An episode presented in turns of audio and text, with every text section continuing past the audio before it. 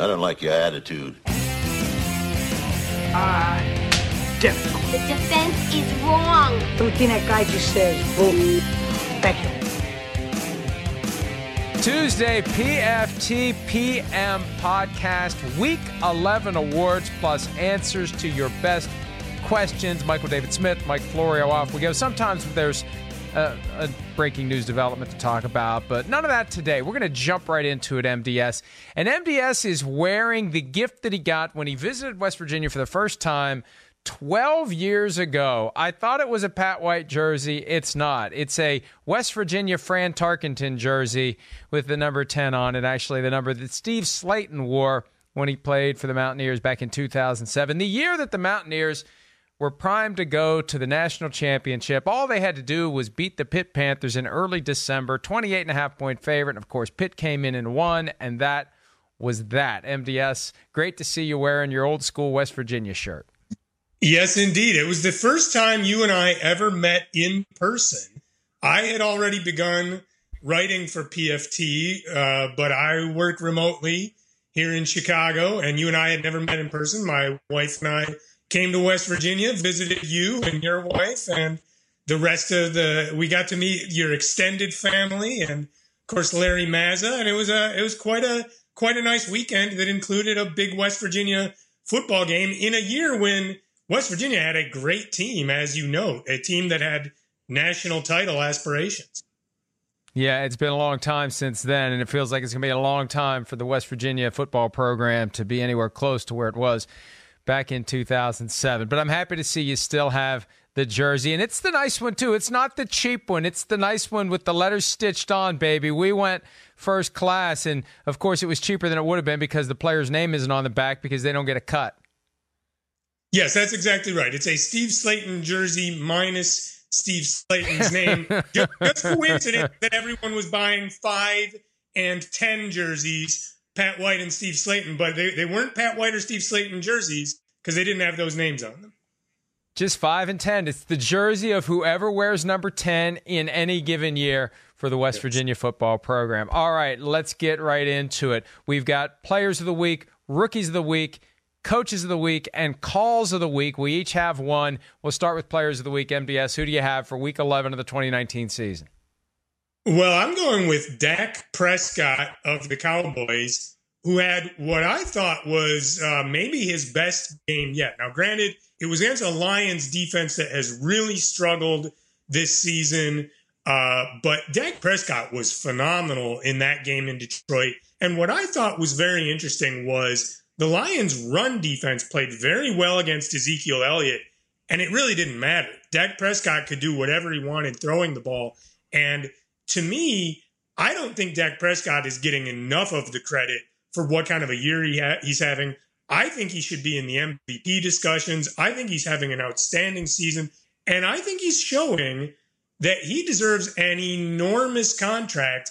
And when you watch how well that Cowboys offense can play even on days when Ezekiel Elliott gets held in check, I think you have to start asking did the Cowboys devote too much salary cap space to that Ezekiel Elliott contract? And is there going to be enough left over for Dak Prescott and Amari Cooper and uh, anyone else the Cowboys need to sign? Because it's going to be a top heavy Cowboys offense in terms of the salary cap because they've got an expensive offensive line and Ezekiel Elliott already pretty soon they're going to have to pay Dak Prescott and Amari Cooper as well.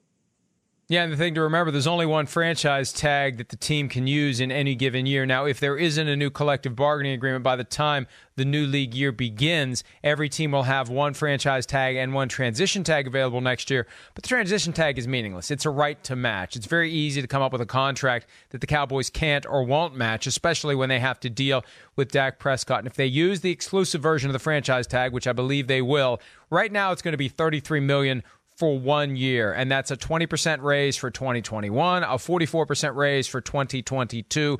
If he decides to go one year at a time, he can really stick it to the Cowboys, and he can stick it to the Cowboys if they tag him and he decides to take not the Kirk Cousins approach, who showed up for everything each of the two years he was tagged.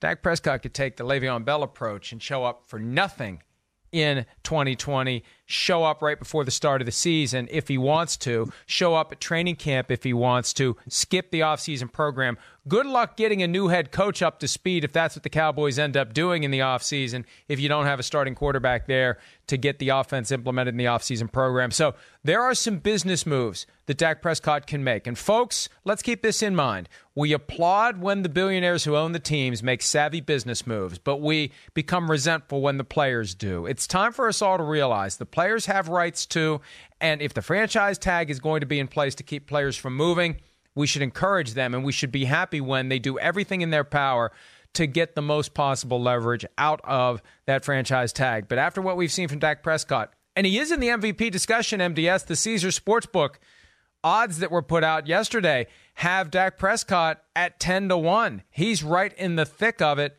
And look, if they make it to the playoffs and he leads the league in passing and he becomes the latest guy to get past 5,000 yards, and right now he's on pace for 51 54. He's got as good a chance as anyone to end up winning that award. The only problem is they're not going to get a bye. He's going to be competing with a quarterback of a team that gets the one seed or the two seed, and that may be what holds him back. Yeah, and and so much of when we talk about quarterbacks, so much of it comes down to how well their team plays, even if their team has lost some games when they've played very well.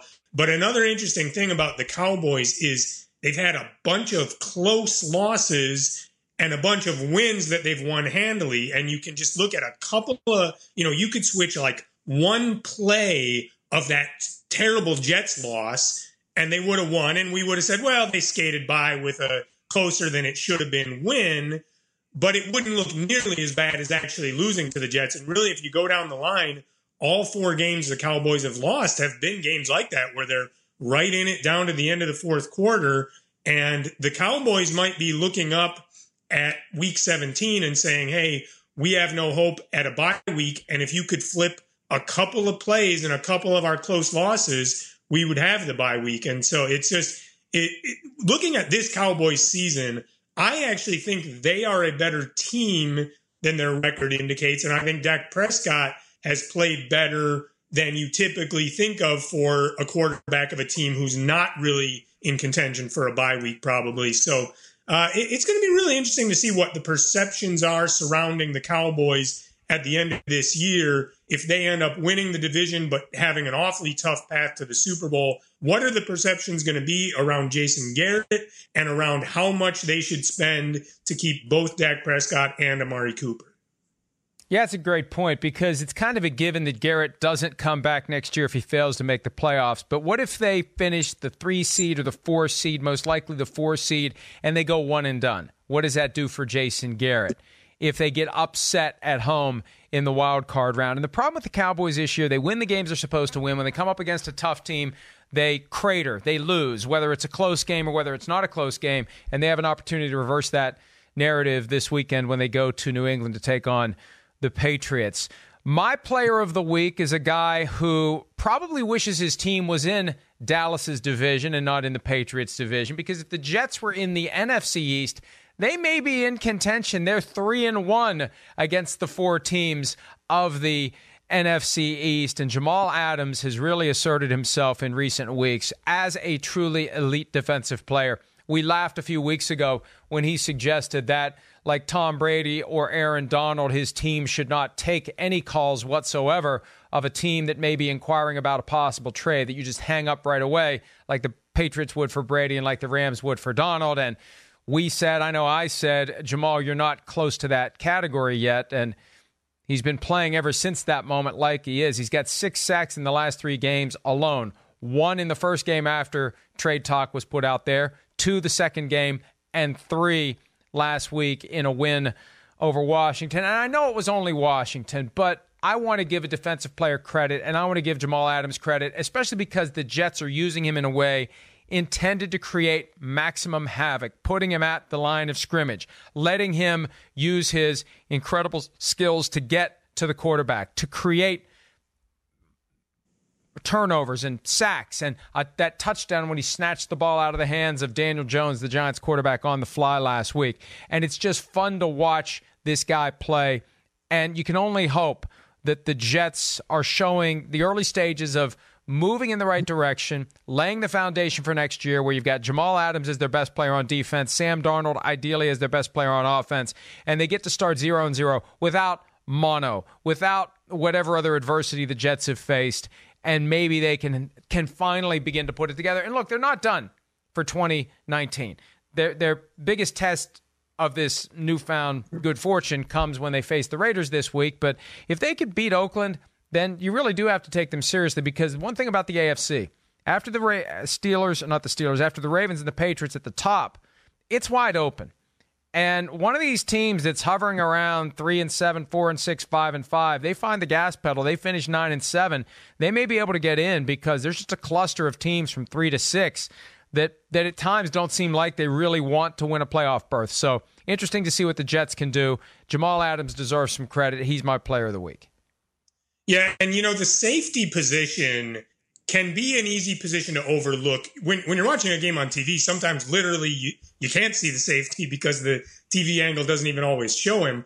But a player Jamal Adams is reminding me of a little bit at the safety position is Bob Sanders of the Colts, who, if you remember, had a pretty short and injury plagued career. But when he was healthy, you just couldn't help but notice him. I mean, he was just flying to the ball no matter where he was. And, and Jamal Adams reminds me a little bit of that. And fortunately, so far in his career, Jamal Adams is showing an ability to stay healthy because you just can't miss Jamal Adams. He makes plays all over the field. Obviously, we are not used to seeing a safety sack the quarterback the way Jamal Adams does, but but he he makes hard hits in coverage. He he just flies all over the field in a way that you don't often see at the safety position, and it, it's fun to watch a guy like that who makes a real impact. One of the he's one of the players in the league, certainly over the last few weeks, that you just can't help but notice him when you have the game on. And Bob Sanders, I think, one of the more overlooked factors in the Super Bowl win that the Colts had in 2006, they couldn't stop the run.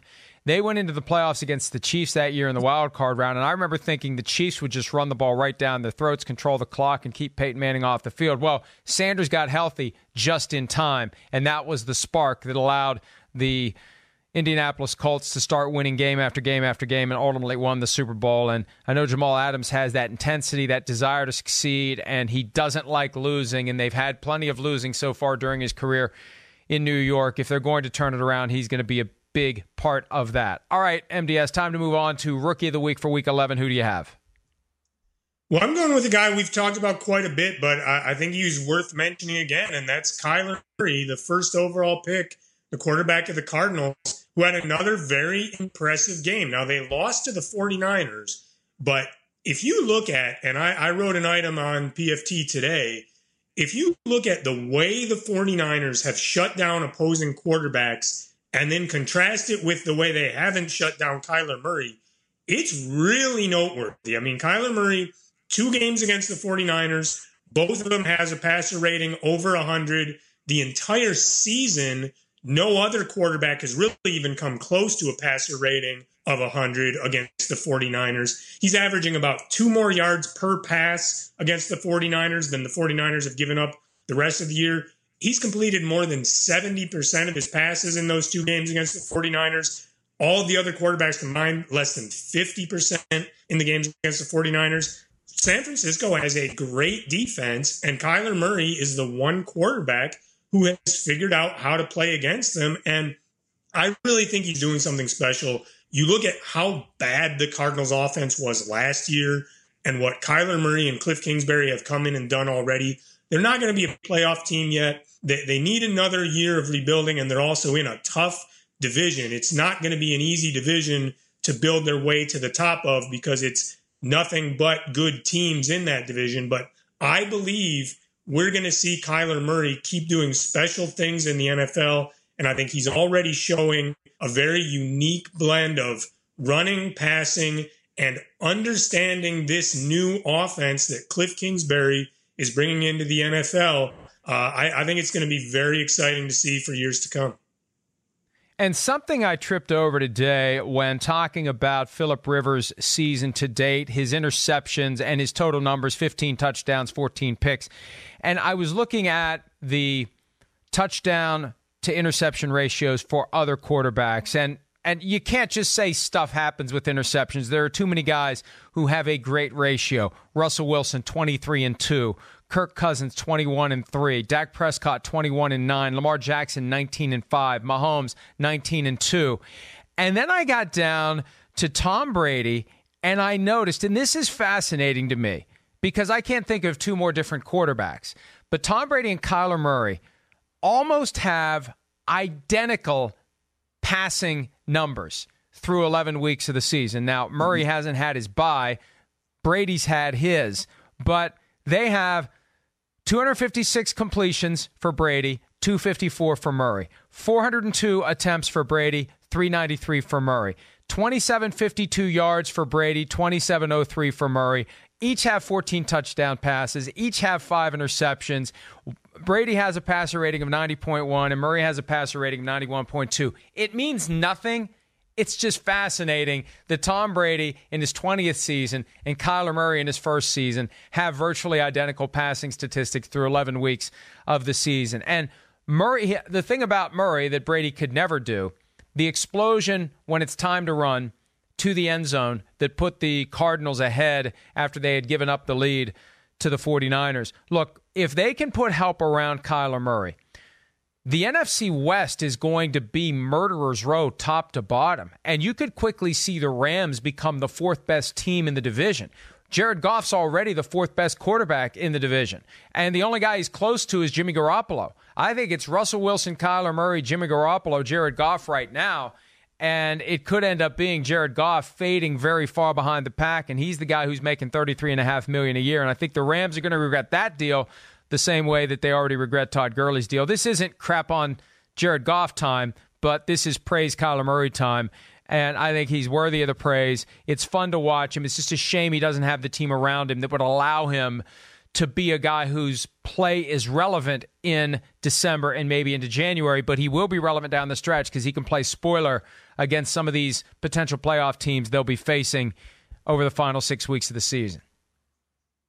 Yeah, no doubt. And uh, boy, that that division is going to be very fun to watch for years to come. I think because I, I think all four teams you can see where they're going, the trajectory of them, and you can kind of see there's going to be sort of repeated changing of the guards because the Rams were on top.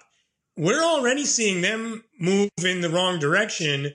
And realistically, it's probably going to get worse. They've already traded away their next two first round picks. They're not in great salary cap shape in the years ahead.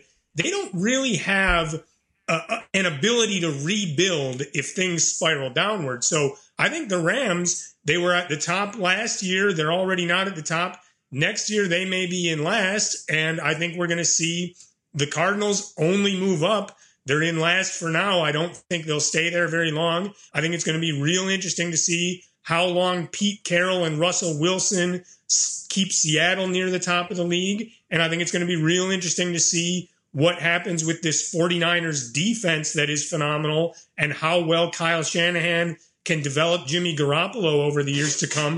It, it's just a really interesting mix of teams. And I think it's going to be a division where for years to come, we see maybe one division winner, two teams competing for wild cards, and then somebody at the bottom who you think, boy, that team should be better than a last place team, but somebody has to finish in last. And consider this as we talk about the Rams, the Cardinals, and the rest of the NFC West. The Cardinals now have two weeks to get ready for their next game. And their next opponent plays on Monday night, hosting the Baltimore Ravens. And that's the Rams. And Kyler Murray and the Cardinals have not played the Rams yet this year. Five games left for the Cardinals. It's Rams and Steelers at home, then a home game against the Cleveland Browns, then at the Seahawks and at the Rams to end the season. The Rams have to deal with the Cardinals twice as they try to advance what currently are not slim, but uphill playoff odds, especially with the Vikings beating the Broncos on Sunday. The Rams are a game and a half out of the sixth spot in the NFC right now, and the Cardinals could really screw things up for the Rams as they play them twice over the final five weeks. And the Rams may get even more reason to regret the deal that they gave to Jared Goff when they see how Kyler Murray plays on the same field in the same game against Goff. All right, my rookie of the week plays for one of the Bay Area teams. They both were favored by double digits this weekend, playing at home at the same time. Maxx Crosby, not Clelin Ferrell, the pass rusher who was taken fourth overall, but the guy who was taken in the fourth round this year by Mike Mayock and Jon Gruden. Maxx Crosby with four sacks. He had two and a half all year long. He had four in one day against the Cincinnati Bengals. Got to Ryan Finley four times. Got to give him some credit as rookie of the week. And this Raiders team right now, six and four. If they beat the Jets this weekend and move to seven and four, a showdown with the Chiefs looming week 13 both teams seven and four, and the Raiders inexplicably in the hunt, not just to get a wild card, but to win that division. And if Maxx Crosby keeps playing like he did against the Bengals, the Raiders have an even better chance of getting past the Chiefs. Yeah, and uh, you know Maxx Crosby actually has more sacks than Khalil Mack this season. I don't think too many people were expecting that, but you, know it, it's so interesting to see the way this Raiders team is being built. Uh, they they've found a cheap guy, Maxx Crosby, who's going to cost them less than a million dollars a year on that rookie contract, and they're saying, "Hey, we believe he can be an elite pass rusher." I, I'm not saying he's going to be Khalil Mack but I am saying he can be part of the replacement for Khalil Mack at a much more affordable price if they're smart about the way they use all that cap space they saved by not resigning Khalil Mack, and they're smart about what they do with the two first round picks they got from the Bears. And it appears that the first pick they used, Josh Jacobs, certainly is having a good rookie season. Uh, you can see how this Raiders team, who last year a lot of people mocked as well, that that Jon Gruden has totally screwed everything up. You can actually see how they're looking like a good young team with talented guys. I think Maxx Crosby is our second rookie of the week from the Raiders because we've mentioned Josh Jacobs before. Uh, this Raiders team is better than we thought they were going to be. Yeah, I agree with you completely, and it's fun to watch. And Jon Gruden in the conversation for Coach of the Year, and Maxx Crosby not quite in the conversation yet for Defensive Rookie of the Year because of a guy named Nick Bosa. All right, time to pivot to Coach of the Week. MDS, who do you have? Well, I'm going to go with Colts coach Frank Reich, who his team had a big, big win, dominant win over the Jaguars. But what really spurred me to say that is I was looking up something and I, I came across something that I wrote at the end of last season about what a good job Frank Reich had done with the Colts and how, you know, some coaches need a long time to rebuild. And Frank Reich had come in in year, year one, made an, an immediate improvement. And a lot of the, the feedback from readers was, oh, come on, that was just because he has Andrew Luck. Everybody knows that if you have a franchise quarterback, you can win right away. You're giving Frank Reich too much credit. Well, he doesn't have Andrew Luck anymore he was put in a really tough spot for a ha- head coach when Andrew Luck retired. And guess what? The Colts are right there again. They're going to be playing the Texans here on Thursday night for first place in their division. And I think you have to give Frank Reich a lot of credit because you, you can't say it's just Andrew Luck anymore. Whatever else you say about the Colts, quite clearly we have seen he lost his franchise quarterback in a complete shock to everybody. And he said, okay, I'm going with Jacoby Brissett. I'm going to win with Jacoby Brissett, and he's doing it. And I really believe Frank Reich is proving himself to be one of the top head coaches in the NFL. I think he did a very good job last year. This year, the circumstances have changed, and he's showing he can adjust on the fly. Um, it, it's not exactly the same as what he did as offensive coordinator of the Eagles when Carson Wentz went down and Nick Foles came in but it's similar. You're losing a franchise quarterback and you're finding a way to win with your backup. Not every coach has proven the ability to do that. Frank Reich has. The one thing that concerns me about the Colts under Frank Reich is they are a little inconsistent and they tend to lose games that they shouldn't, or at a minimum, they tend to play down to the level of the competition. I'd like to see more consistency. I'd like to see them beat the Texans and then turn around and not screw around with a team like the Broncos or lose to a team like the Dolphins. That's what troubles me about the Colts. There's too much inconsistency. When they got blown off the field by the Raiders back in week four, I was stunned. Now, the Raiders have proven to be a better team than we thought they were, but the Raiders have just been blown off the field by the Vikings the week before. So the Colts are too up and down for my liking, but Frank Reich has done a great job with a bad set of circumstances coming in after Josh McDaniels stiffed the Colts, and then coming in after Andrew Luck retires on the Colts 15 days before the start of the season. It has gone well, and and to handle the Jaguars, right? Because this was the reunion of Frank Reich and Nick Foles, the two guys who were working together with the Eagles, also with John DeFilippo, who was quarterbacks coach in Philadelphia, coordinating the offense that Foles was running. This was set up for Foles and company to come in and beat Reich and the Colts, and the Colts handled the Jaguars pretty easily. And now the Colts are in position where the table is set. They take care of the Texans, who have to be demoralized after what happened Thursday night, and the Colts can be on their way to a division championship. And the team that demoralized the Houston Texans is coached by my coach of the week, John Harbaugh. And this is one of those.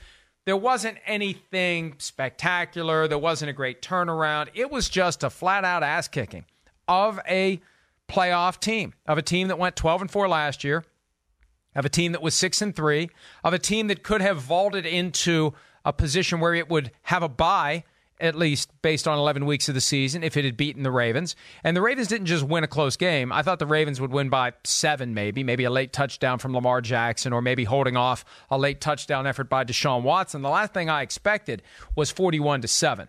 And for John Harbaugh to help this team, and this is really kind of a season to date mm-hmm. award for John Harbaugh, but they started off a little sluggishly. They barely beat the Cardinals in week two. They lost to the Chiefs in week three. They mm-hmm. lost to the Browns in week four at home.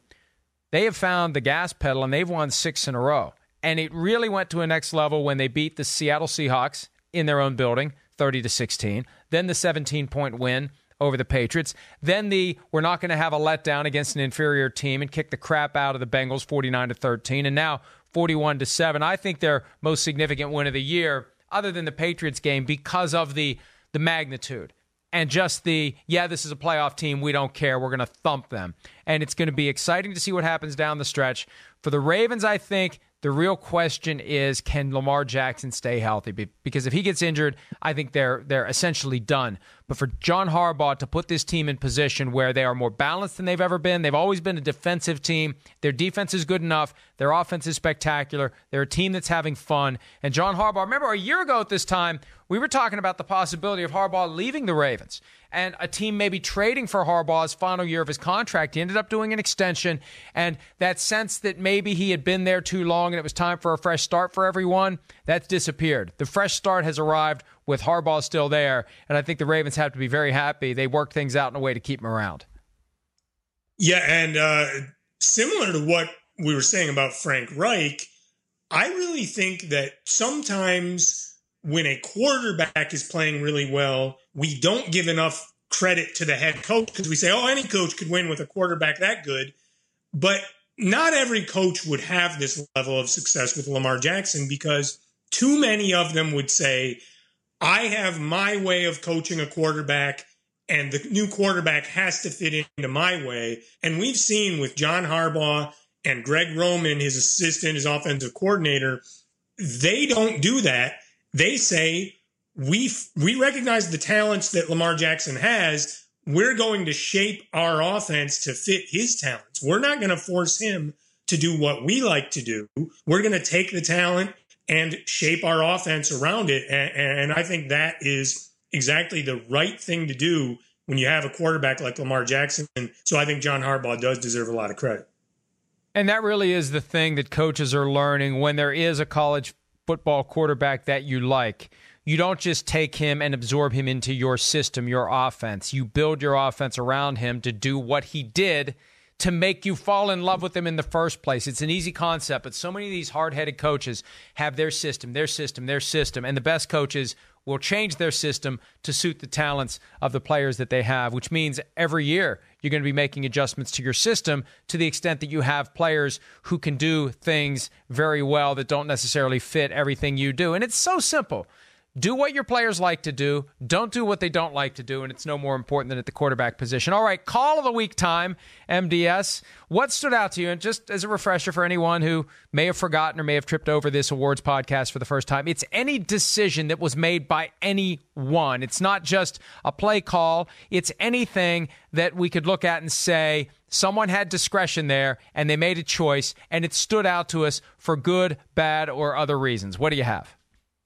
Well, it's Matt Patricia, the head coach of the Lions, going for two when the Lions were down by 14 in the fourth quarter, scored a touchdown to make it eight. He decided to go for two rather than kicking the extra point. Immediately on Twitter, people are saying, What's Matt Patricia doing?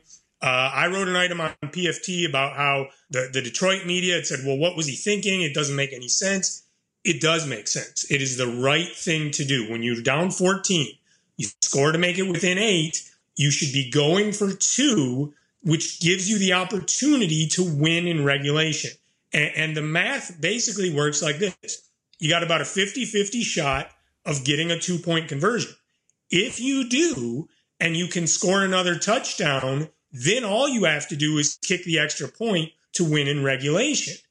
If you kick the extra point to go down seven, then you kick the next extra point to tie. Now you've only given yourself a 50 50 shot of winning in overtime. It, it's all about trying to maximize your chances of winning the game. And by going for two, you give yourself the chance to win in regulation, in addition to the chance to win in overtime if you only get one of your two point conversion attempts. So it's the right thing to do. For many, many years, no coach ever tried it. Matt Patricia was actually the third in the NFL this year to go for two when scoring to make the deficit from 14 to 8. So it is becoming a trend in the NFL that coaches are starting to recognize this. And the other thing I'll say is some people have said, well, but the they still lost the game, so it must not have been the right call. Look, anytime you're losing by 14 in the fourth quarter, you're probably going to lose the game. But you should be doing what gives you the best chance to win the game. And what gives you the best chance to come from behind and win is to go for two.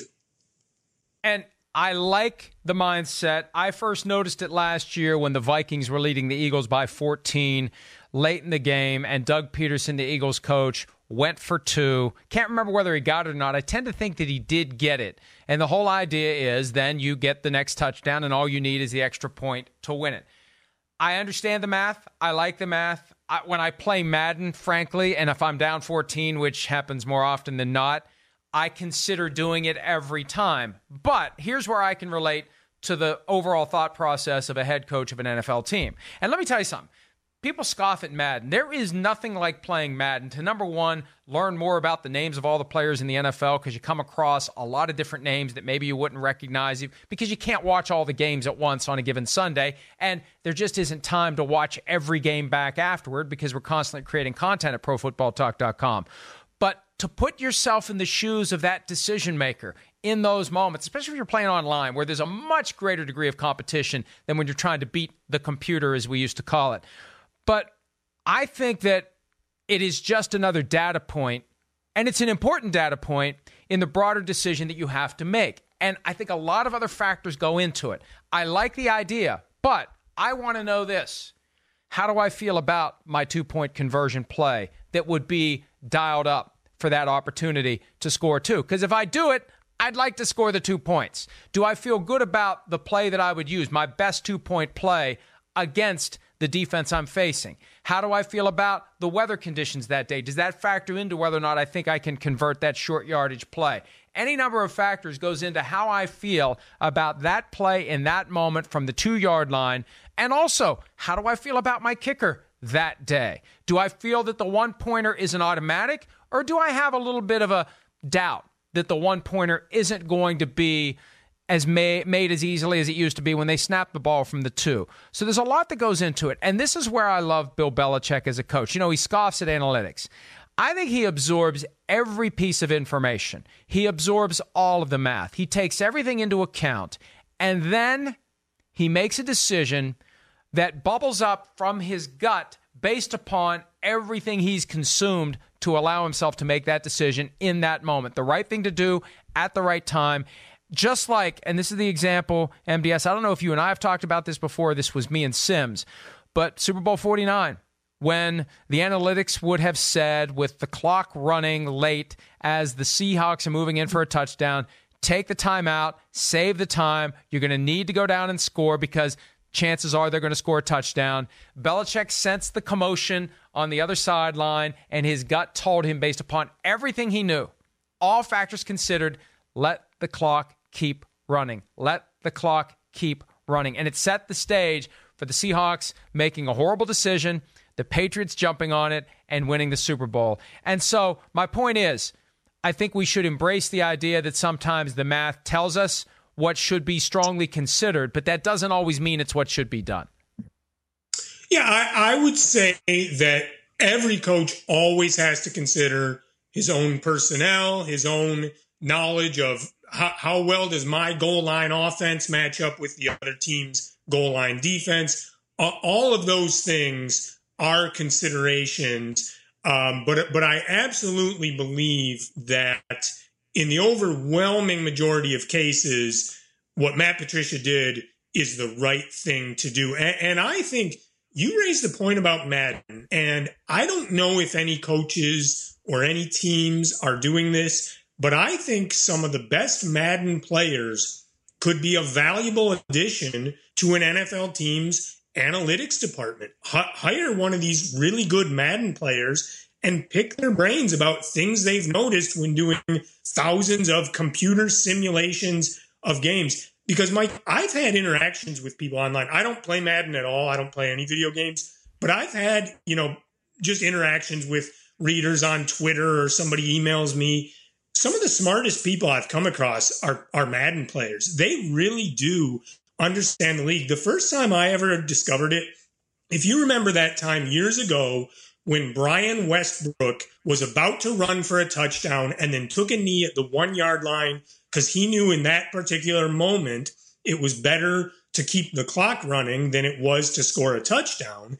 And a lot of people were like, where in the world did that come from?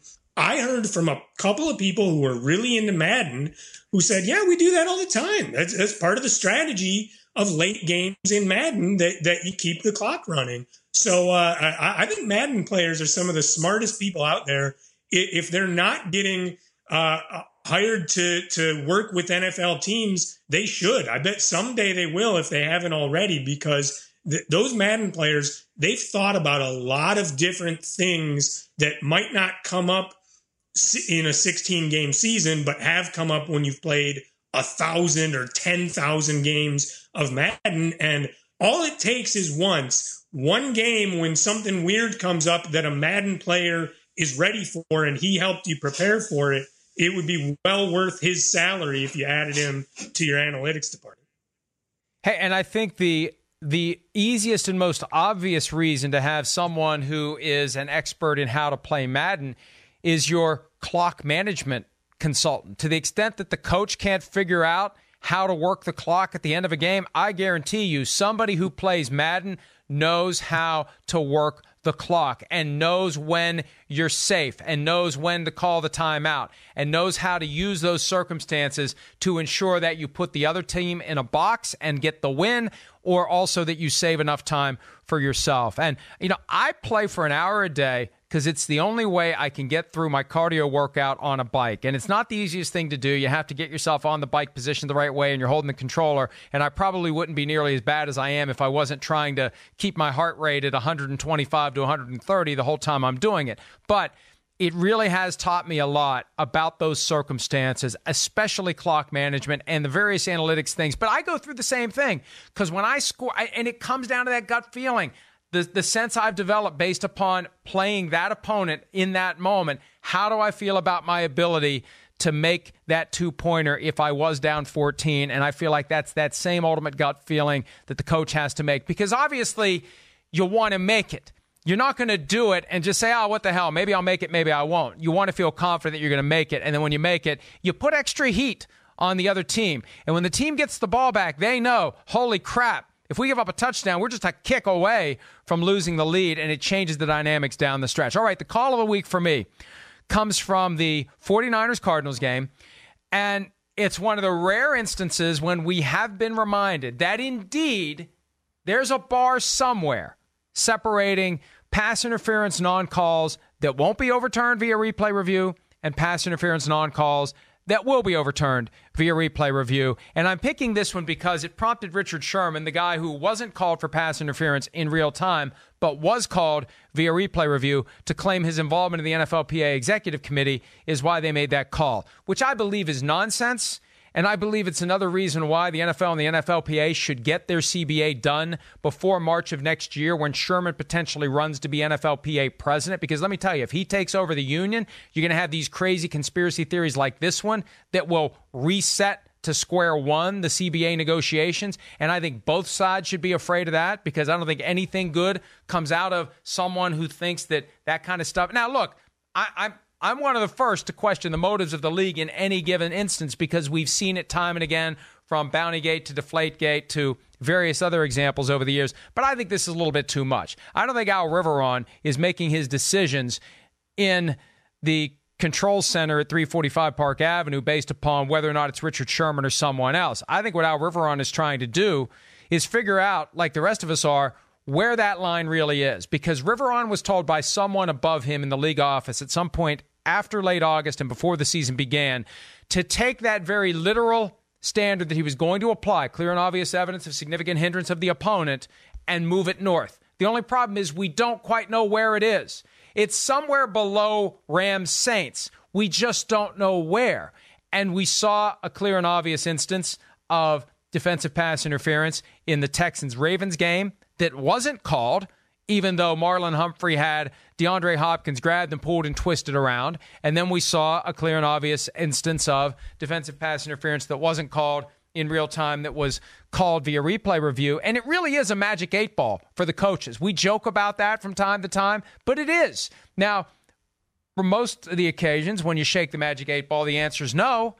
But sometimes the answer is yes. And it's prompting these coaches to consider rolling the dice and taking their shot. And Cliff Kingsbury got lucky. But I don't think it had anything to do with Richard Sherman.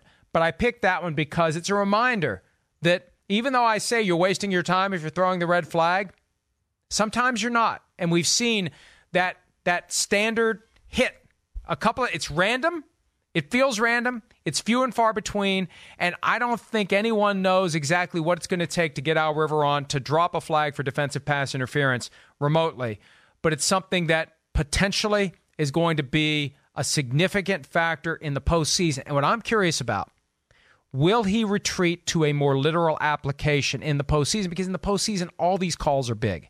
And will he apply it the way that he was suggesting before the season he would apply it? And, you know, it's funny, MDS, because last night, Mike Williams on that 50 yard pass that he caught where they screwed up and and should have had the clock keep running as the Chargers were trying to tie the game. He pushed off before the ball came in, and Tyron Matthew pointed that out on Twitter. And it was a Mike Williams push off that first alarmed people at NFL media when Al Riveron was meeting with those folks in June and there was a defensive pass interference call from week 15 last year, Chargers Chiefs. And he said, hey, if this would have been reviewed, it would have been offsetting fouls because Mike Williams had a little push off in the end zone. And that made me think, holy crap, what are we getting ourselves into? And I think all that concern about, holy crap, what are we getting ourselves into, is what pushed that bar north. And now it's, holy crap, where is the line? What is the line? Nobody seems to know. They better figure it out before January rolls around.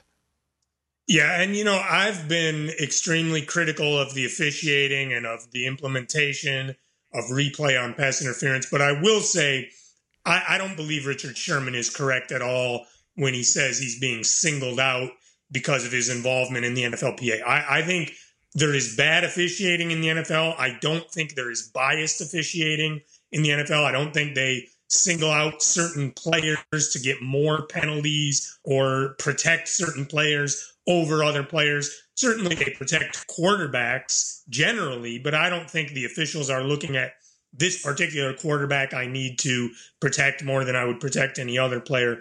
I don't think it's about bias. I just think it's it's bad officiating. They're missing calls and they're not correcting them in instant replay most of the time. That one they missed at the time and they did correct it in instant replay. Uh, it was unfortunate for Richard Sherman, but he did commit pass interference and they were right to flag him for it. Yeah, and and look, I just I anytime anybody thinks that there's some sort of a conspiracy theory, some sort of an idea that the fix is in, whatever the case may be, I, I, I think it's so hard just to to get it right in the first place. I think it's impossible to rig it. And and for Al Riveron, whose job very well may be riding on his ability to strike this balance. And, you know, he, he hey, at some point, I think somebody's going to wake up and say, let's just offer Dean Blandino $2 million a year to come back and take this over. And I don't rule that out because we've seen, we saw it two years ago with the catch no catch, how badly it was botched by Al Riveron. And this year, I don't really blame him because he, look, he let everyone know this is how it's going to be. And for weeks, everyone's like, yeah, that's how it's going to be. And then all of a sudden, somebody said, no, that's not how it's going to be. And I don't think he knows where the line is. So I, if I were him, I'd be afraid of my own shadow. And my goal is just, I got to get this right.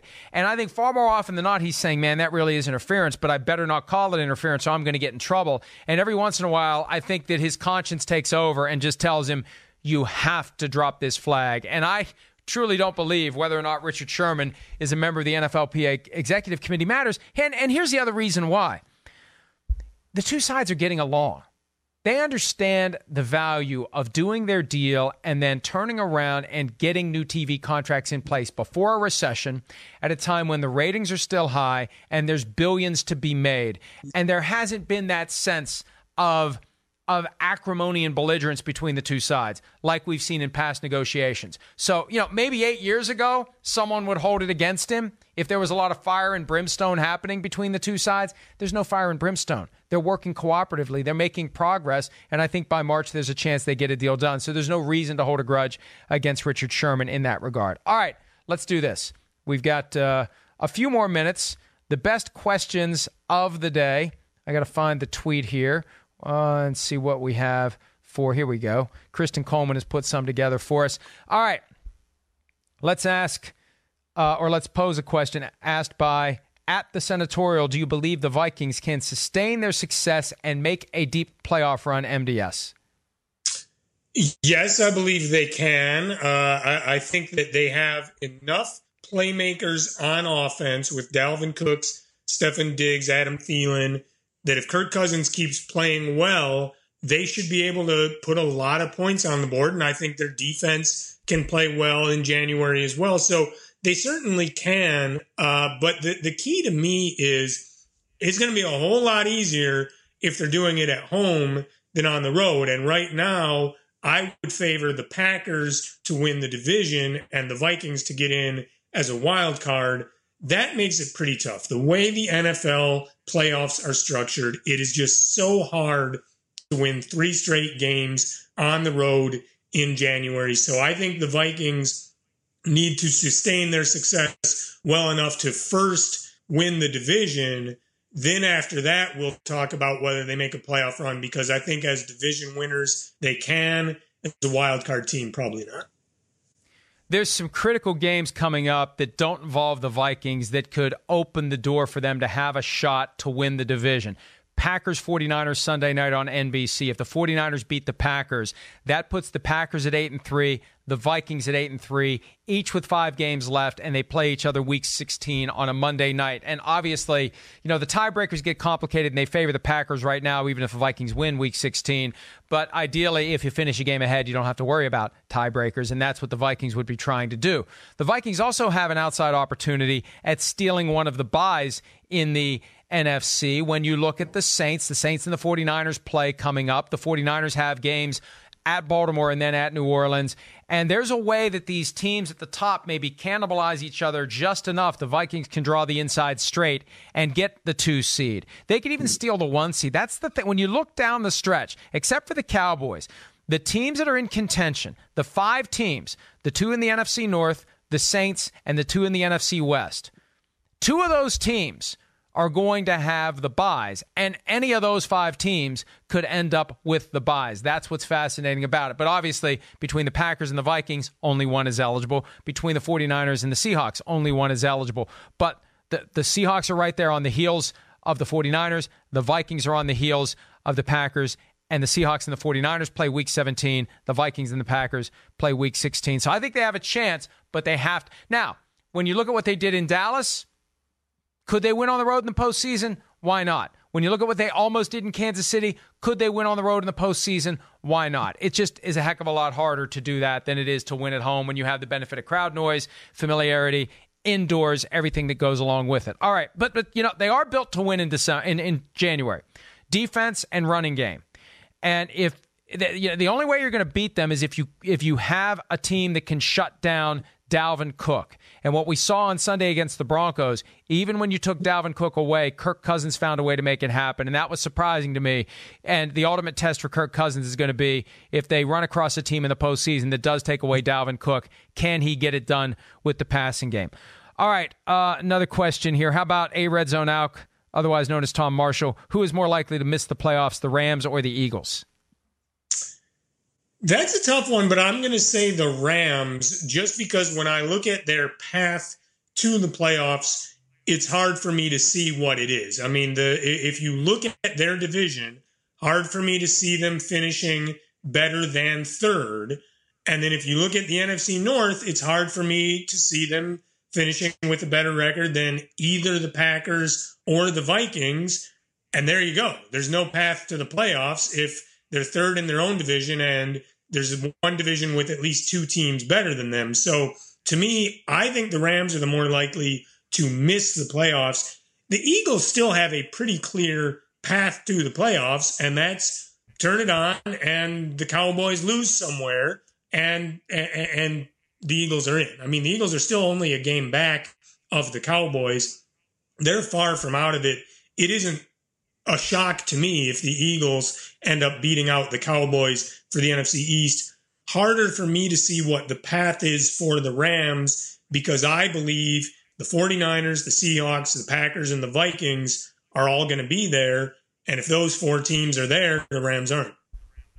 Yeah, I agree with you completely. The Eagles, I think, still will win the division, even though they're currently a game behind. The Cowboys have to play the Patriots this weekend. I think it would help the Eagles tremendously if they could beat the Seahawks at home. Seattle's had two weeks to get ready for this one, but I still think the Eagles have a very good chance at winning the division, which would keep the Cowboys out and maybe end Jason Garrett's time with the team. That ends our time today. MDS, thanks as always. Everybody, check us out at profootballtalk.com. We'll have PFTPM, the Mega Picks podcast, later this week with Chris Sims, and more PFTPM content, more PFT Live content, profootballtalk.com.